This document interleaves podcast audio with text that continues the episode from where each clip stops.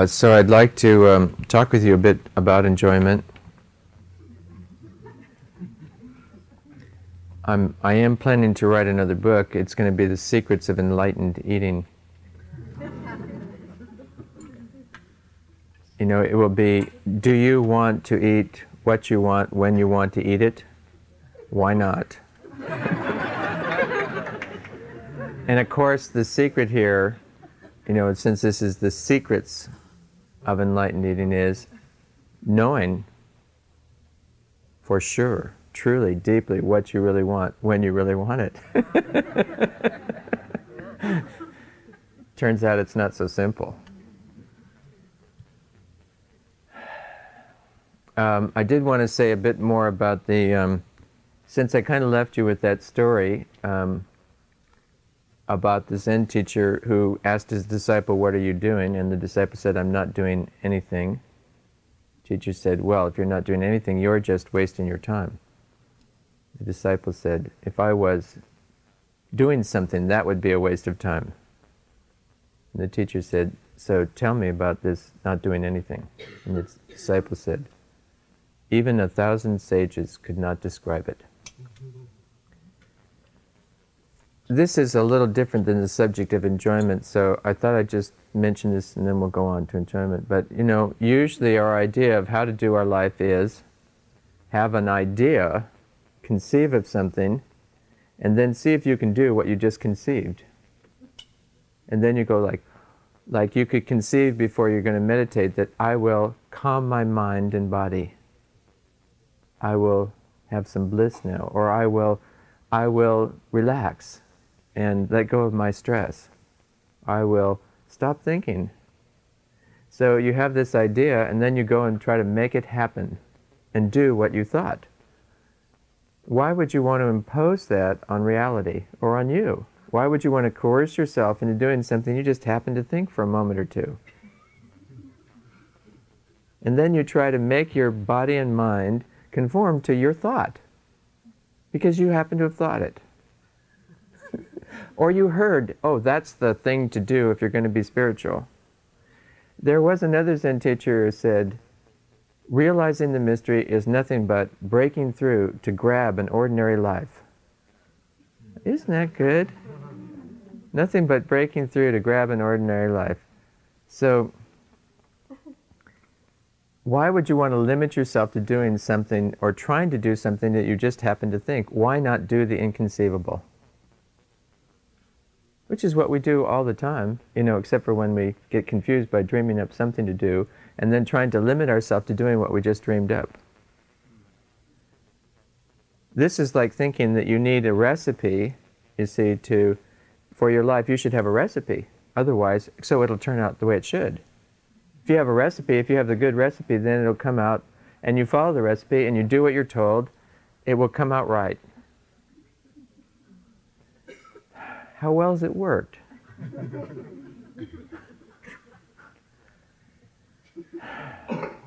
I don't know. I, I never found it worked very well. So instead of that, you could just kind of like pick up the, and look at all the ingredients that you have. You could open the refrigerator, go to the store. You could, you could look at things, smell things, taste things, touch things, and dream up what to do with them. And then if that wasn't working, you could dream up something else to do and you could let things inspire you. Uh, so this is to believe finally, you know, to trust that you could do the inconceivable, have an ordinary human life,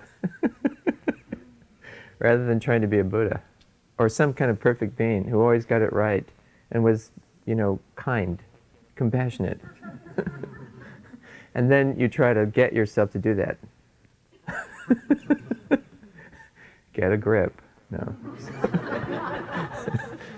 anyway, uh, so this is somewhat related to enjoyment. So I want to remind you, first of all, that enjoyment in the Buddhist context is one of the five factors of absorption.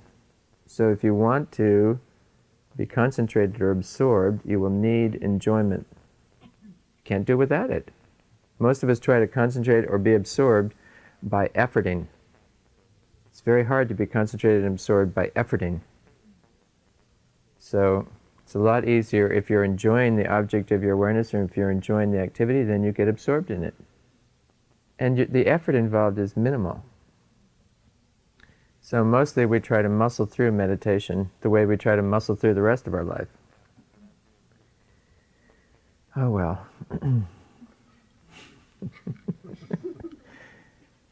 um, and also, enjoyment is one of the seven wings of enlightenment. Can't do without it.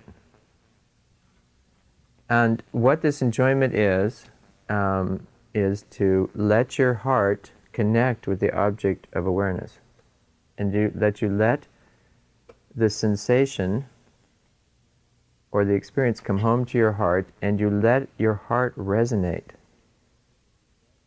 Okay? So this is different than our usual idea of I better not let myself be touched because it could hurt. So rather than having any enjoyment, because as soon as there's the possibility of enjoyment, which is, in other words, connection, it's to connect with something. Now, is connection going to be, is connection going to be something that tells you what to do? If you're connected, do you get told what to do? Or do you tell others what to do when you're connected? Is connection a support, or is to be connected, do you experience it as a threat? Okay. So connection here, we're talking about the kind of connection where it's it's a support, there's a connection and you feel support and you resonate and you're one with. You know? So to be one with, you connect at the level of your heart, with your heart to the object, and you let your heart resonate. Or you could say, you let yourself be moved, you let yourself be touched. Okay? So, this is meditation. Can you let yourself be touched by you, your experience, your breath, your sensations, your thoughts, and be moved and touched? To touch and be touched. This is also known as intimacy, or for the Zen teacher, realizing the mystery. In Zen, sometimes enlightenment, intimacy, realizing the mystery, these are not different things. This is about connecting, to touch and be touched, to meet and be met, to see and be seen, to know and be known. Okay? So, this is also about presence. In other words, to have any enjoyment in your life, you're going to have to show up and be present, right? How can you enjoy something when you're not letting anything touch you? How can you be nourished if you don't actually take something in? And trust yourself to sort out what is useful, you know, the nutritive essence, whether it's food or your experience or your breath or somebody you meet, and to trust that your body, your being can sort out the nutritive essence and then you'll let go of the rest. This is whether you're digesting food or you're digesting experience. So, this uh, quality of enjoyment is the quality of connection, touching, being touched, and its presence. You know, that you're going to show up, showing up, you don't run, you don't hide. If you hide, how are you going to connect? You know, and uh, and you don't run. You know, so as I was, um, I don't remember now, but you know, this so this enjoyment, as I was saying at the beginning, you know, like eating what you want when you want. This is not easy, right? Only in a certain way, it's really easy. Um, hmm.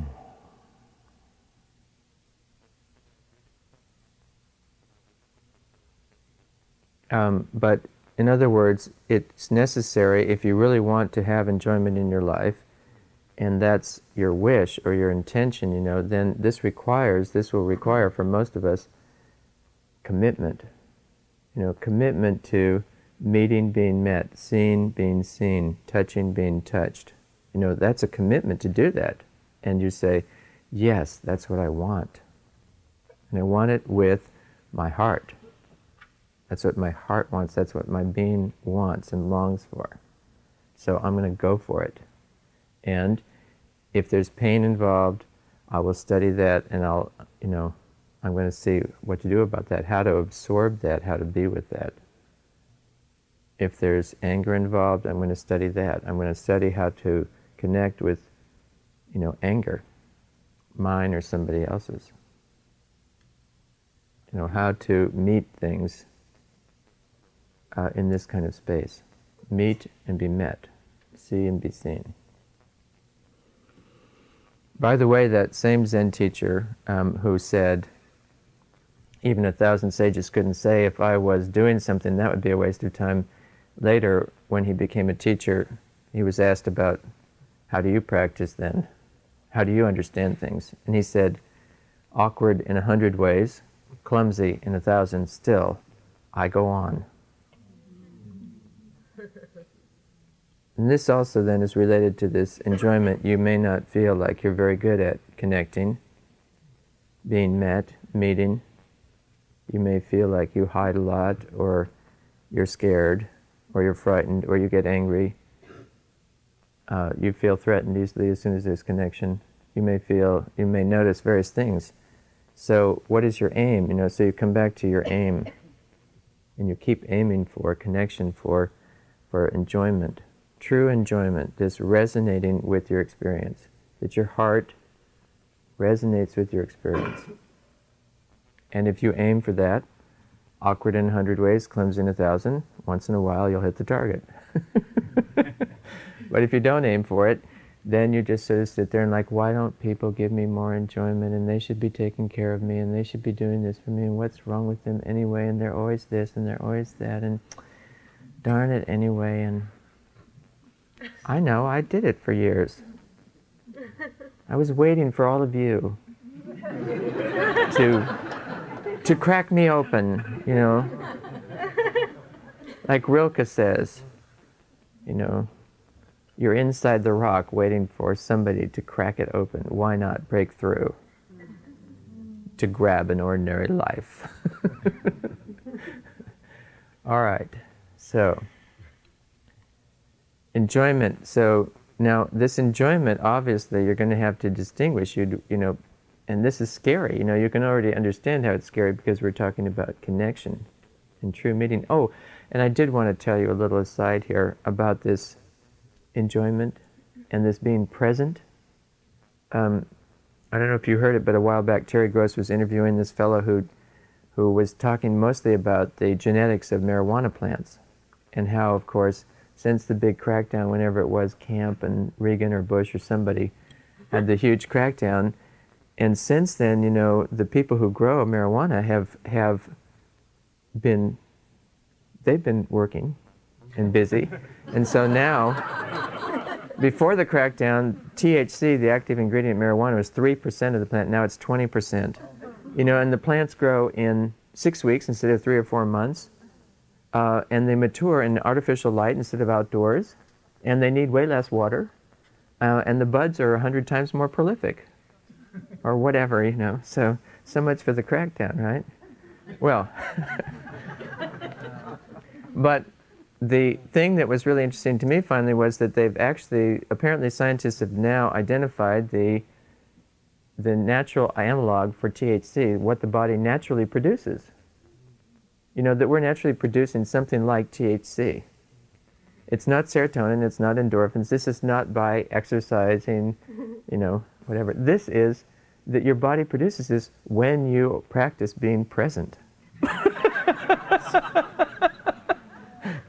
so it would be no wonder if you sat here focused on being present and enjoying that after a while you might get stoned.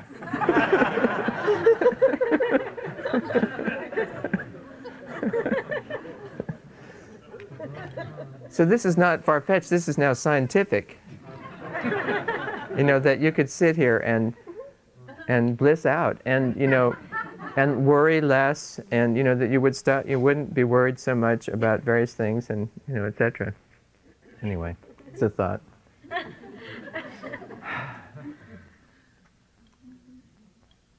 By the way you know this is not just a buddhist concept.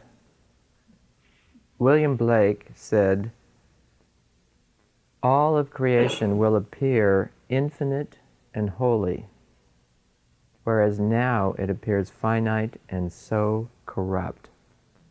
This will come about by an improvement of sensual enjoyment. But first, we will have to lay to rest the idea that people have bodies separate from their consciousness.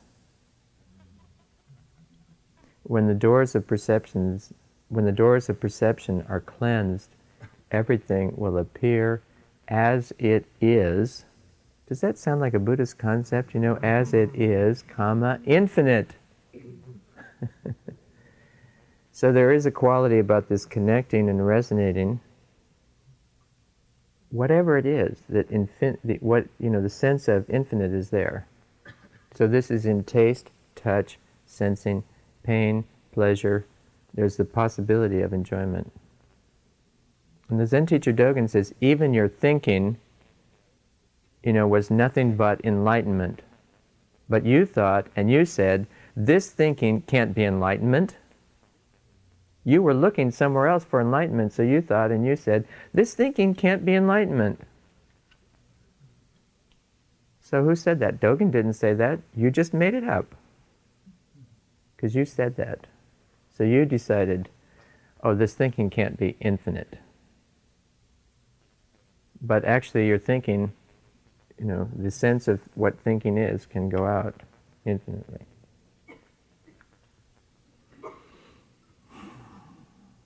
Now, I'd like to take um, you know a few minutes to just you know differentiate enjoyment, and you know some other reasons why we have already suggested a few why we sort of shy away from enjoyment, and that is that enjoyment seems really close to greed, lust, excitement, you know some other things that might be a problem. Although, boy, are they delicious sometimes, right? Or they seems like they're delicious, you know, for a few moments before the water gets too hot and you turn into a red lobster.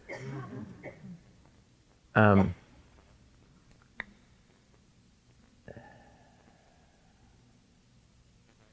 I'm sorry, I thought of something else there. Now it's lost, and now it's oh darn it! I didn't get to tell you that one. Oh well. Um, but um, excitement to me is some is where you instead of actually relating with the object you use the object and take in the object in order to go into this sort of excitement this where you're not actually connected with the object at a heart level you're consuming it you're taking it in you're using it to keep the excitement going so if you eat fast enough for instance I was talking with a friend of mine the other day, and he said one of the problems we have with eating, for instance, is uh, we eat too fast. And part of the eating so fast is you could go right into excitement, and then you wouldn't have to have all the other stuff. You could just have the excitement, and that would cover everything else. The possibility of, you know, life, birth, you know, that there's death and life and pain and pleasure and joy and sorrow, and you could just go, the heck with it. I'm going for. Zzz. And you could, in that sense, you know, if you eat fast enough and enough, you could eat yourself right into oblivion and not have to experience or be present for anything. Thank you very much for this possibility in my life, you know. So enjoyment is not about eating fast and quickly and excitedly until you reach oblivion. This is not enjoyment. This is excitement and aiming for oblivion where you don't have to experience or connect with anything. So if that's what you're interested in, by all means, you know, up to a point. I mean, I, I wouldn't want to be one of the objects of your usage for, you know, going to that oblivion state. But if it's just chocolate or ice cream that you do until oblivion, and that's your aim in life. But you know, so the question is, what's your intention or aim, right? So, but anyway, excitement, and then I also differentiate enjoyment from uh, greed or lust, which is I'm not really having any satisfaction from this object, but, and because I'm not having any satisfaction, I need, but it seems like there must be some satisfaction right there if I could just get more of it. In order to get more of it, I need to get rid of what I have. So you keep trying to get more of what you're not really experiencing. uh, that's greed. And that seems fun sometimes, but James Baraz described it one time as his son having a strawberry in his mouth, a strawberry in each hand, and crying for more strawberries.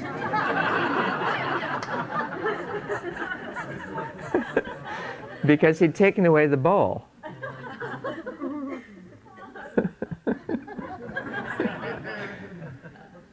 and James said you could see the strawberry in his mouth. But rather than tasting that strawberry and the, the one in this hand and then the one in, no, it's like more. So it's not experiencing what you have and then but wanting more of it. And that's some, somehow inherently, you know, not very satisfying, but you know, again, it seems like it's it's intense enough that it seems like like you could if you just went for it, you know, strongly enough, you could get it. And I heard about the instinctual food movement, by the way, that, and, but they say, you know, that you can't do instinctual eating by, with manufactured products. I notice this um, now and again, but for instance, potato chips or Oreo cookies. I had some Oreo cookies the other day. I was at a friend's, and here were these Oreo cookies, so I ate one, and it's just not satisfying. It's not satisfying, but it seems like it ought to be, so you eat another one. and and you can just keep eating these things that aren't really enjoyable and aren't really satisfying because well where is it it should be there so it throws off your you know it, it right away throws off your your capacity for enjoyment you know? And the enjoyment isn't there but it seems like it should be so and then you never and then it's not like you feel satisfied. And eventually you sort of like you feel kind of nauseous and like you don't really feel like experiencing anything and then you know now you're home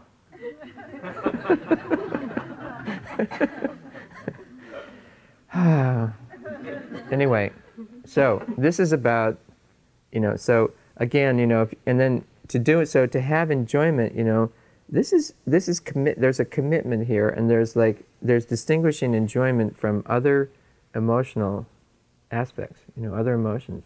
That to actually connect, there's this actually connecting, actually meeting, actually experiencing, actually tasting, touching, knowing, being known. Okay, so that's enjoyment. I don't think that happens with excitement. I think we use the object. With greed, we try to get rid of the object we have so that we can get more of it without experiencing it. it's very exciting, but it's not very enjoyable finally. Boy, that's that intense though. so we get confusions here about what actually is what. You know. So again, when you aim for enjoyment, aim for enjoyment, and aim again if you miss it. Now the other thing here is, I recently wrote a um, column. It'll be out in a few months for the Yoga Journal. They have a column called "Eating Wisely." So my column is if you want to eat wisely, the unacknowledged key to eating wisely is enjoyment. Now, if you think about this, all right, people usually think that eating wisely would be you make wise choices about your food and you follow those wise choices and those are the things you eat. Now, how wise could that be? You give up your capacity to taste or sense or know for yourself, to discover, to experience, to, to be interested in this or that, your capacity to play, to, to, you know, to to observe, to notice, and to discover and realize. And you know, you give up all of that and you say, "Huh, I have no capacity for any of this. I just better do what I'm told." Somebody else somewhere they figured out the wise choices to make. It's a vegan diet, obviously. you better not be having any dairy or eggs or and this is the best diet or whatever it is you know it's no fat no dairy or it's no fat no meat um, as Julia Child says, you know, um, when she's whipping up the mashed potatoes and she's putting in the butter, and she says, "Oh, I hear that that some of you are not eating butter anymore. Well, you can always mm, substitute well some mm, some whipped cream."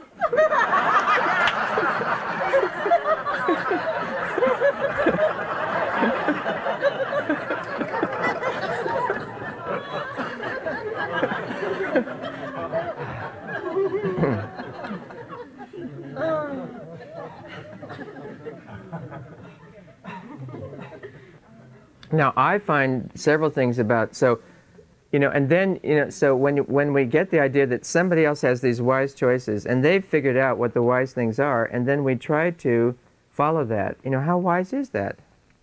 Oh well it's a good way to keep yourself a child you know doing what you're told by the expert adults out there who have figured these things out. Just do what you're told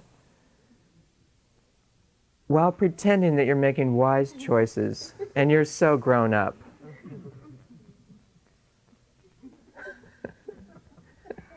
when really you're just spending your time doing what you're told or rebelling against it and then saying, Oh, I'm so bad. I still am eating chocolate cake. And it's so bad because I'm not doing the wise choices that I was told, you know, to follow. So I don't see where this is wise. This is just doing what you're told. This is just allowing somebody's idea out there somewhere, and then you take that idea and now I'm going to coerce myself into following this wise choices and doing this wise thing. How wise is that? To take some idea someplace and co- try to coerce yourself into following it. To me, that's not very wise. You've sacrificed your capacity to enjoy, your capacity to discover, your capacity to have an interest, to, you know, to discover things, to realize things, to experience things, to know for yourself, to expand, you know, to have an improvement of your sensual enjoyment, find the all of creation infinite and holy. You've sacrificed that so you can do the right thing. And, you know, and then who's going to thank you for it anyway? and then you just make yourself small, you know, oh, I can't do it. Oh, I should do it. You make yourself small and like a child and then even if you can do it, do you feel good? Even if you can do it, you're like, oh, I feel great. I just, I just don't have any interest in anything, or you know, like, or, you know, then you just come up with something else to coerce yourself with. You know, if you if that one if you got yourself to coerce to that, you can just you can regulate your whole life. You know, and do the right things. You know, the, make the right choices, the wise choices. You can do all these things.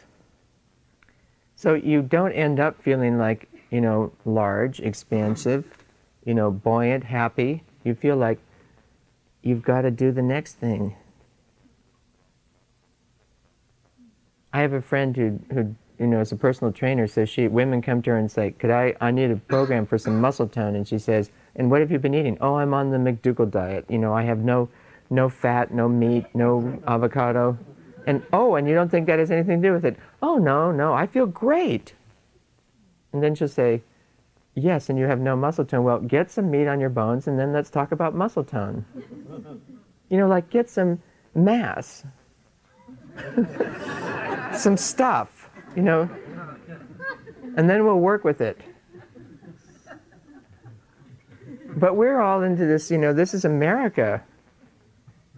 This is America. This is an anti pleasure, you know, coercive domination culture where we're going to tell you what to do. And this is science. And by golly, you know, if you study for yourself what is enjoyable, what is not enjoyable, what is pleasure, what is not pleasure, you know, what is interesting, what is not interesting, what is, you know, what you're discovering, what is, you know, what you're not noticing. When you do all of this, you know, that's, you know, that's science. What do you think scientists are supposed to be doing? They're supposed to be observing what's what. But, you know, we don't call that science, but all of that science that you could be doing is otherwise known as enjoyment. But it's not what scientists call science because it's not repeatable and we don't allow enjoyment or consciousness, you know, in our vocabulary. And besides that, you know, whatever you figure out, it's just anecdotal. and it's not going to help us sell things to other people that have been disempowered and want to make wise choices and you know need us to fix them when something goes wrong and now we're going to sell them something that's going to fix them because this is scientific. You need to buy it. And all these, you know, with drugs that have all these side effects, they're not side effects, you know. They're other effects.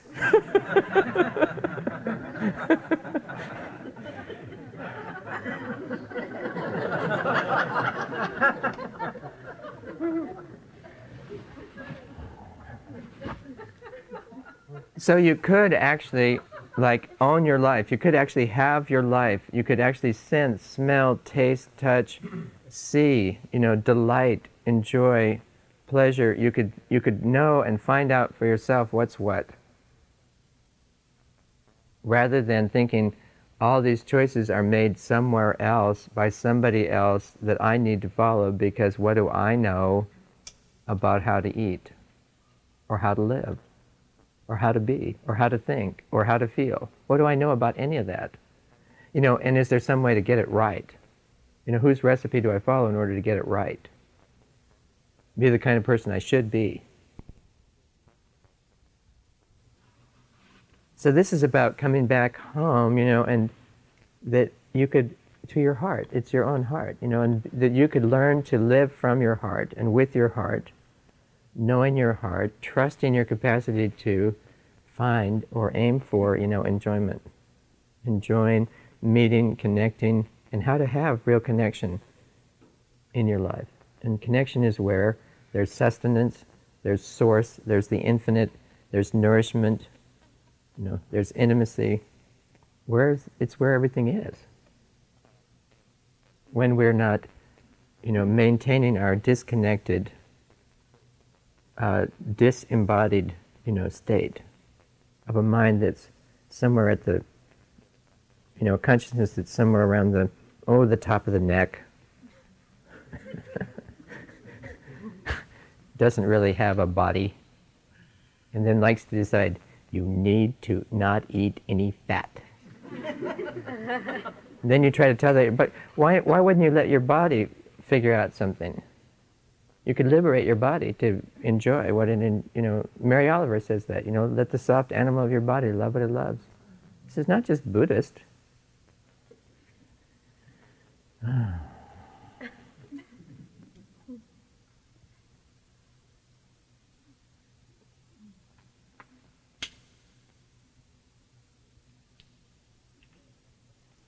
So, in fact, then, you know, to have wisdom to have any wisdom. Or wisdom in the Buddhist sense is the capacity to discriminate this from that. What's enjoyable, what's not enjoyable, what's pleasurable, what's not pleasurable, what's kindness, what's not kindness. You know, what do I want, what do I not want? And how and to actually be able to notice and, and what your body, what your being truly longs for, what it you know doesn't long for. You know. Could you study that and know that.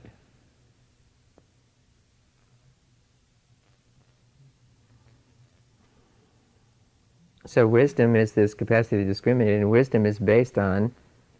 It's actually a very scientific sort of idea. Wisdom must be based on that capacity to discriminate. It must be based on being open-minded, receptive, studying, investigating, observing, noticing, and then, with that open mindedness and experiencing things, you could know and decide and be able to discriminate for yourself.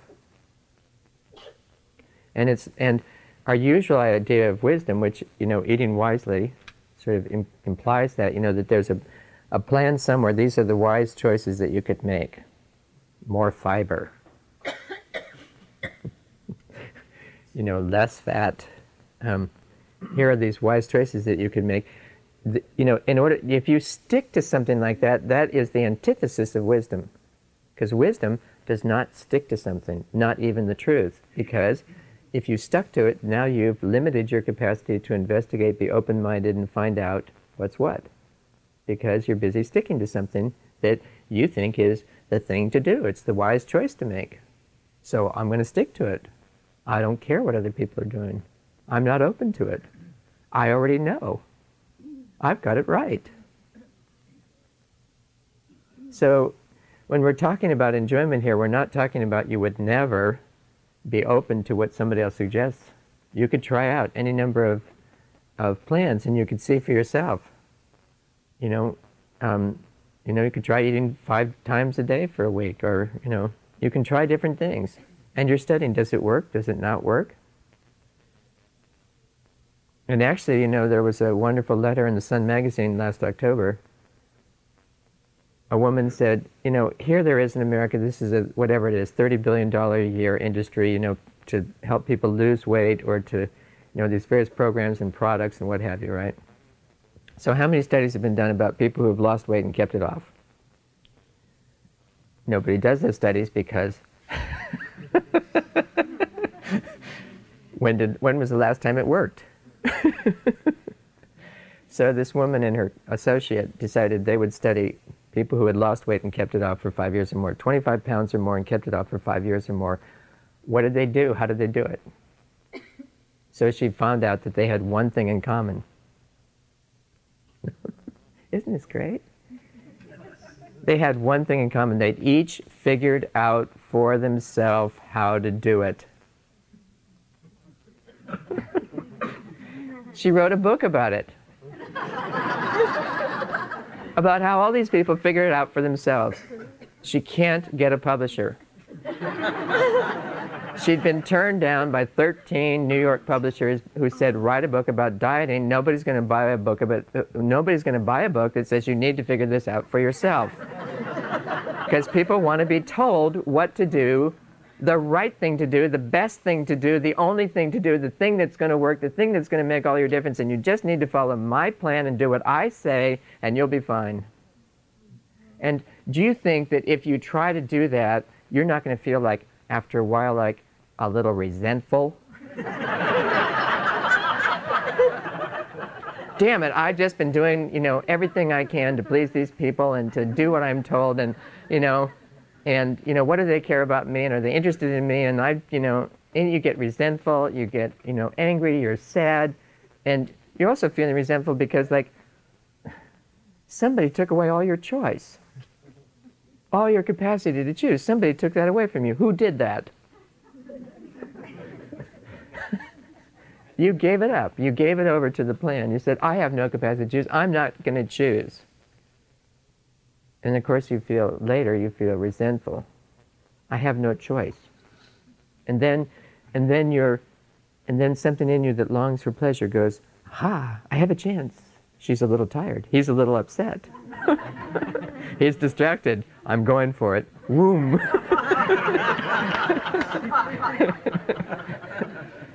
This is the way our life works. So we keep trying to do these plans. You see, this is where it's related to if you if you aren't doing anything, you're wasting your time. No, if I was doing something, if I had some plan in mind that I was regulating with myself, I would that would be a waste of time. That would be how to waste time because I would have a plan. I would tell myself I need to this, I shouldn't that, I have to this, I can't that. And then after a while, something in me sneaks out, you know, for the goodies you know, or it sneaks out to be angry, and then it says, you know, I'm so mad at you when actually I'm mad at myself for having given up my choice. You know, and disempowered myself. That could really make you mad. It makes me mad when I disempower myself. And then I like to, you know, you know, then you turn it on others. But the anger is finally like, I disempowered myself. I said I have no choice. And it's the same thing, you know, with feelings. You know, when you say, your depression makes me so angry. oh, you had no choice about what to feel. No, your depression makes me angry. I have no, you know, I'm not responsible for that at all. It's all up to you. Your behavior determines my feelings. You know, your feelings determine my feelings, so you need to shape up your feelings. You need to get them together there so that I feel better. Now, if I disempowered myself that way, and I say, you make me this, you make me that, you, you know, I'm a complete victim of the universe, well, you think I'm going to be happy? I'm angry that I'm so disempowered and I have no choice and I'm completely a victim of everything and I can't say anything and I can't do anything and I have no impact and I have no choice and I have no capacity and, you know, nothing. I'm just, you know, at the mercy of life. So, you know, Buddhism is very radical, it's, but, you know, on the other hand, it's just like grow up. but, you know, that's radical. Really growing up is radical. That would mean you would study for yourself and know for yourself what to do and make choices and not just try to do the wise thing that somebody else figured out and impose that on yourself so that you could remain a child doing what you're told, which is the best thing. And you, to take responsibility for your choices means you could make a good choice, a bad choice, but you take responsibility for your choices. And you could choose, you could make another choice then. Doing this plan didn't work, doing that plan doesn't work. I'm going to figure it out for myself. We all have that capacity. Why would we give it away? Why would we abandon ourselves? Well, it's to get it right. You know, it's to be good. So, realizing the mystery is nothing but breaking through to grab an ordinary life. Or the other Zen, another Zen teacher, is it time for me to stop? I see some people getting up and walking out, you know, thinking, well, maybe it's time to stop. Mm. Um, but another uh, Zen, another Zen teacher. yeah, I could make my own decision. Yeah. Thank you.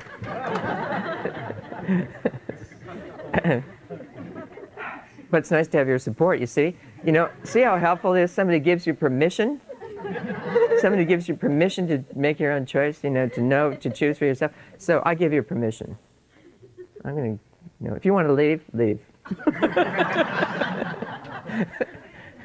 Don't blame it on me. Um,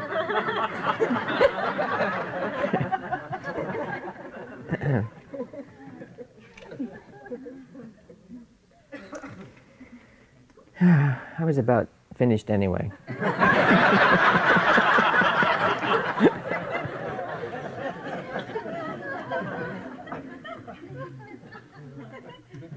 sure had a nice time in that meditation that we did together. Did, you know, you know, did you have it? You know, how was meditation for you? I had a great time. Yeah. I did something I don't usually do. You know, I actually and it was debatable because you know I was encouraging you to enjoy yourself, and then I thought, and then you know what I was doing for enjoyment was something I don't usually do in meditation, but so I I I, I started dreaming up things to do in meditation that I had never done before. So, so the first thing I did was, uh, I'm going to, I'm going to let myself be touched by your blessedness the blessedness of each of you in this room. I'm going to let the blessedness of each of you touch me and and support me and nourish me. I'm going to let that come in. And we each have that, you know, blessedness. And you, and often we're put off, of course, by it's tucked away, that blessedness, and we don't often show it, you know, to one another. But I decided whether you are conscious of it or not, I'll let your blessedness come to me, touch me. So that was really nice.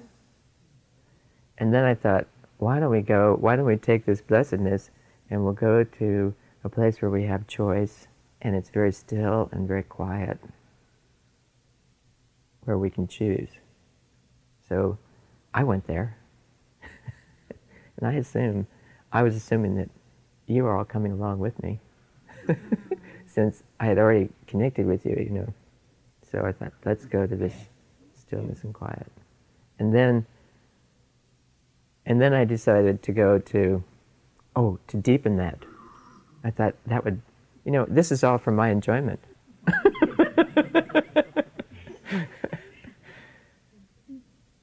um, so I thought we could deepen that and and go to where it's even more still and more quiet and where we know our blessedness and we have that kind of we're kind of there's a kind of humming you know in that stillness sometimes it sounded like the vents but and then i thought oh tonight tonight why don't we do the the jewel mirror samadhi I don't even know what the jewel mirror samadhi is, but it, it sounds so nice. Because the jewel mirror, you know, it seems like seeing and being seen, you know, knowing and being known, connecting, and a kind of clarity and kind of clarity and, and brilliance to the jewel mirror samadhi, which is also our nature, you know, and our capacity to reflect. So I thought, oh, let's go there. Let's visit. and after we'd been in the jewel mirror samadhi for a while, I thought, well, why don't we go to vastness? We'll just, we'll just all go to, to vastness. Let's, let's just all be vast, and, and each of us can include, be vast enough to include everybody else in the room. So I was doing that, you know, I don't know what you were up to, but. but that was very enjoyable for me, so, you know, thank you for that.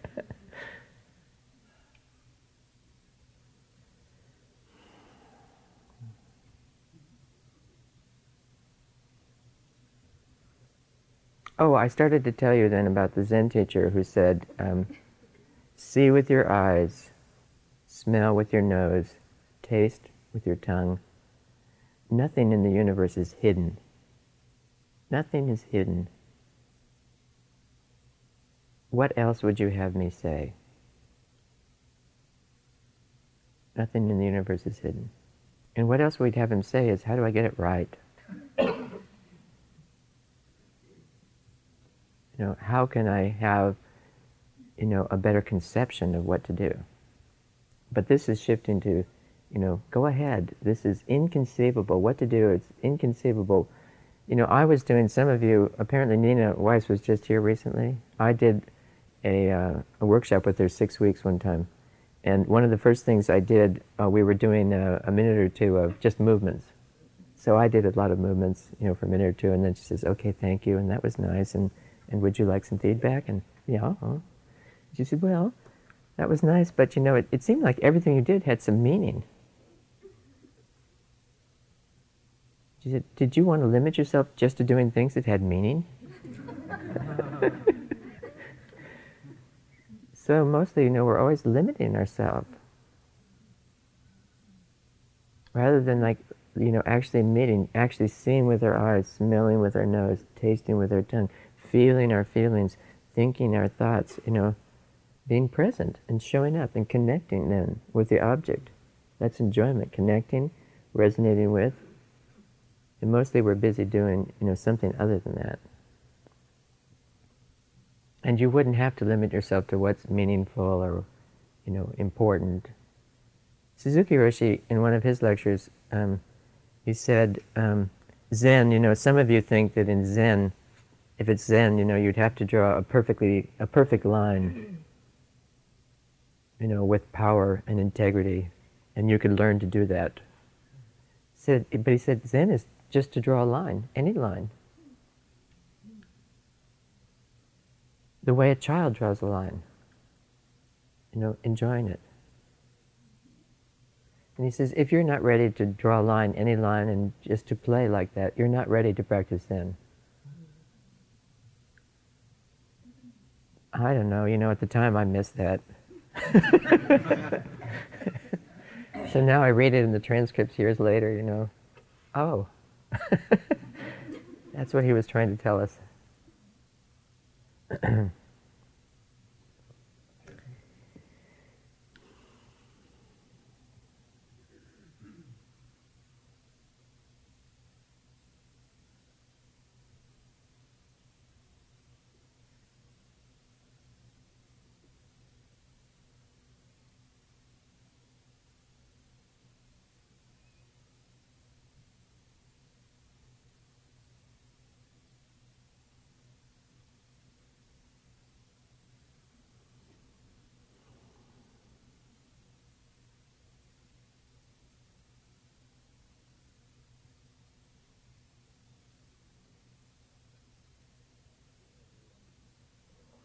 Um, do you know the? Um, um, uh, I like the poem by. Um,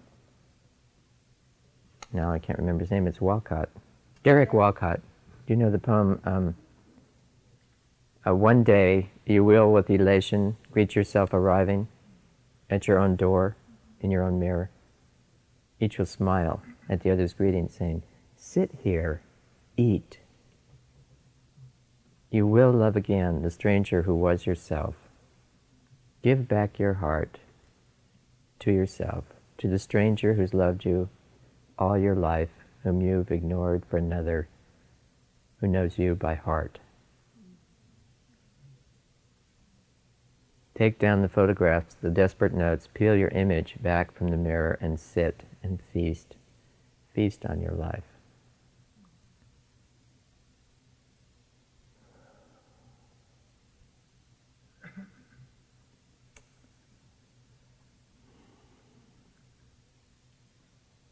We thank you for being here this evening. Wish you all, um, you know, many blessings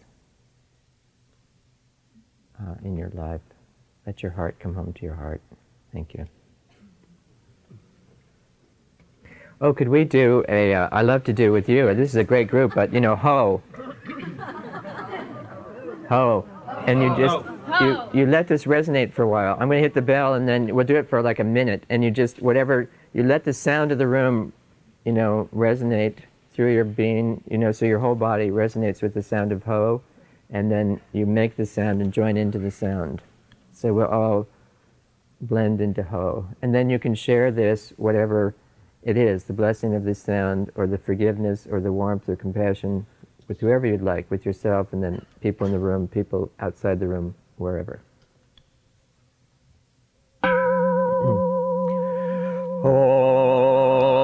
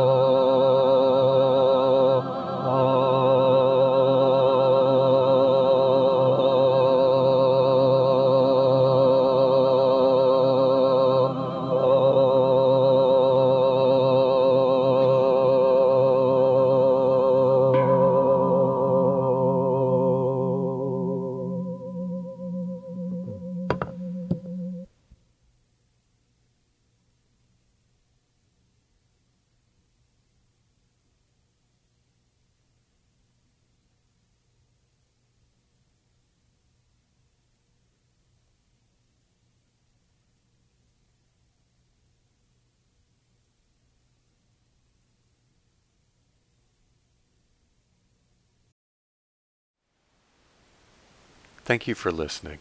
To learn how you can support the teachers and Dharma Seed, please visit dharmaseed.org slash donate.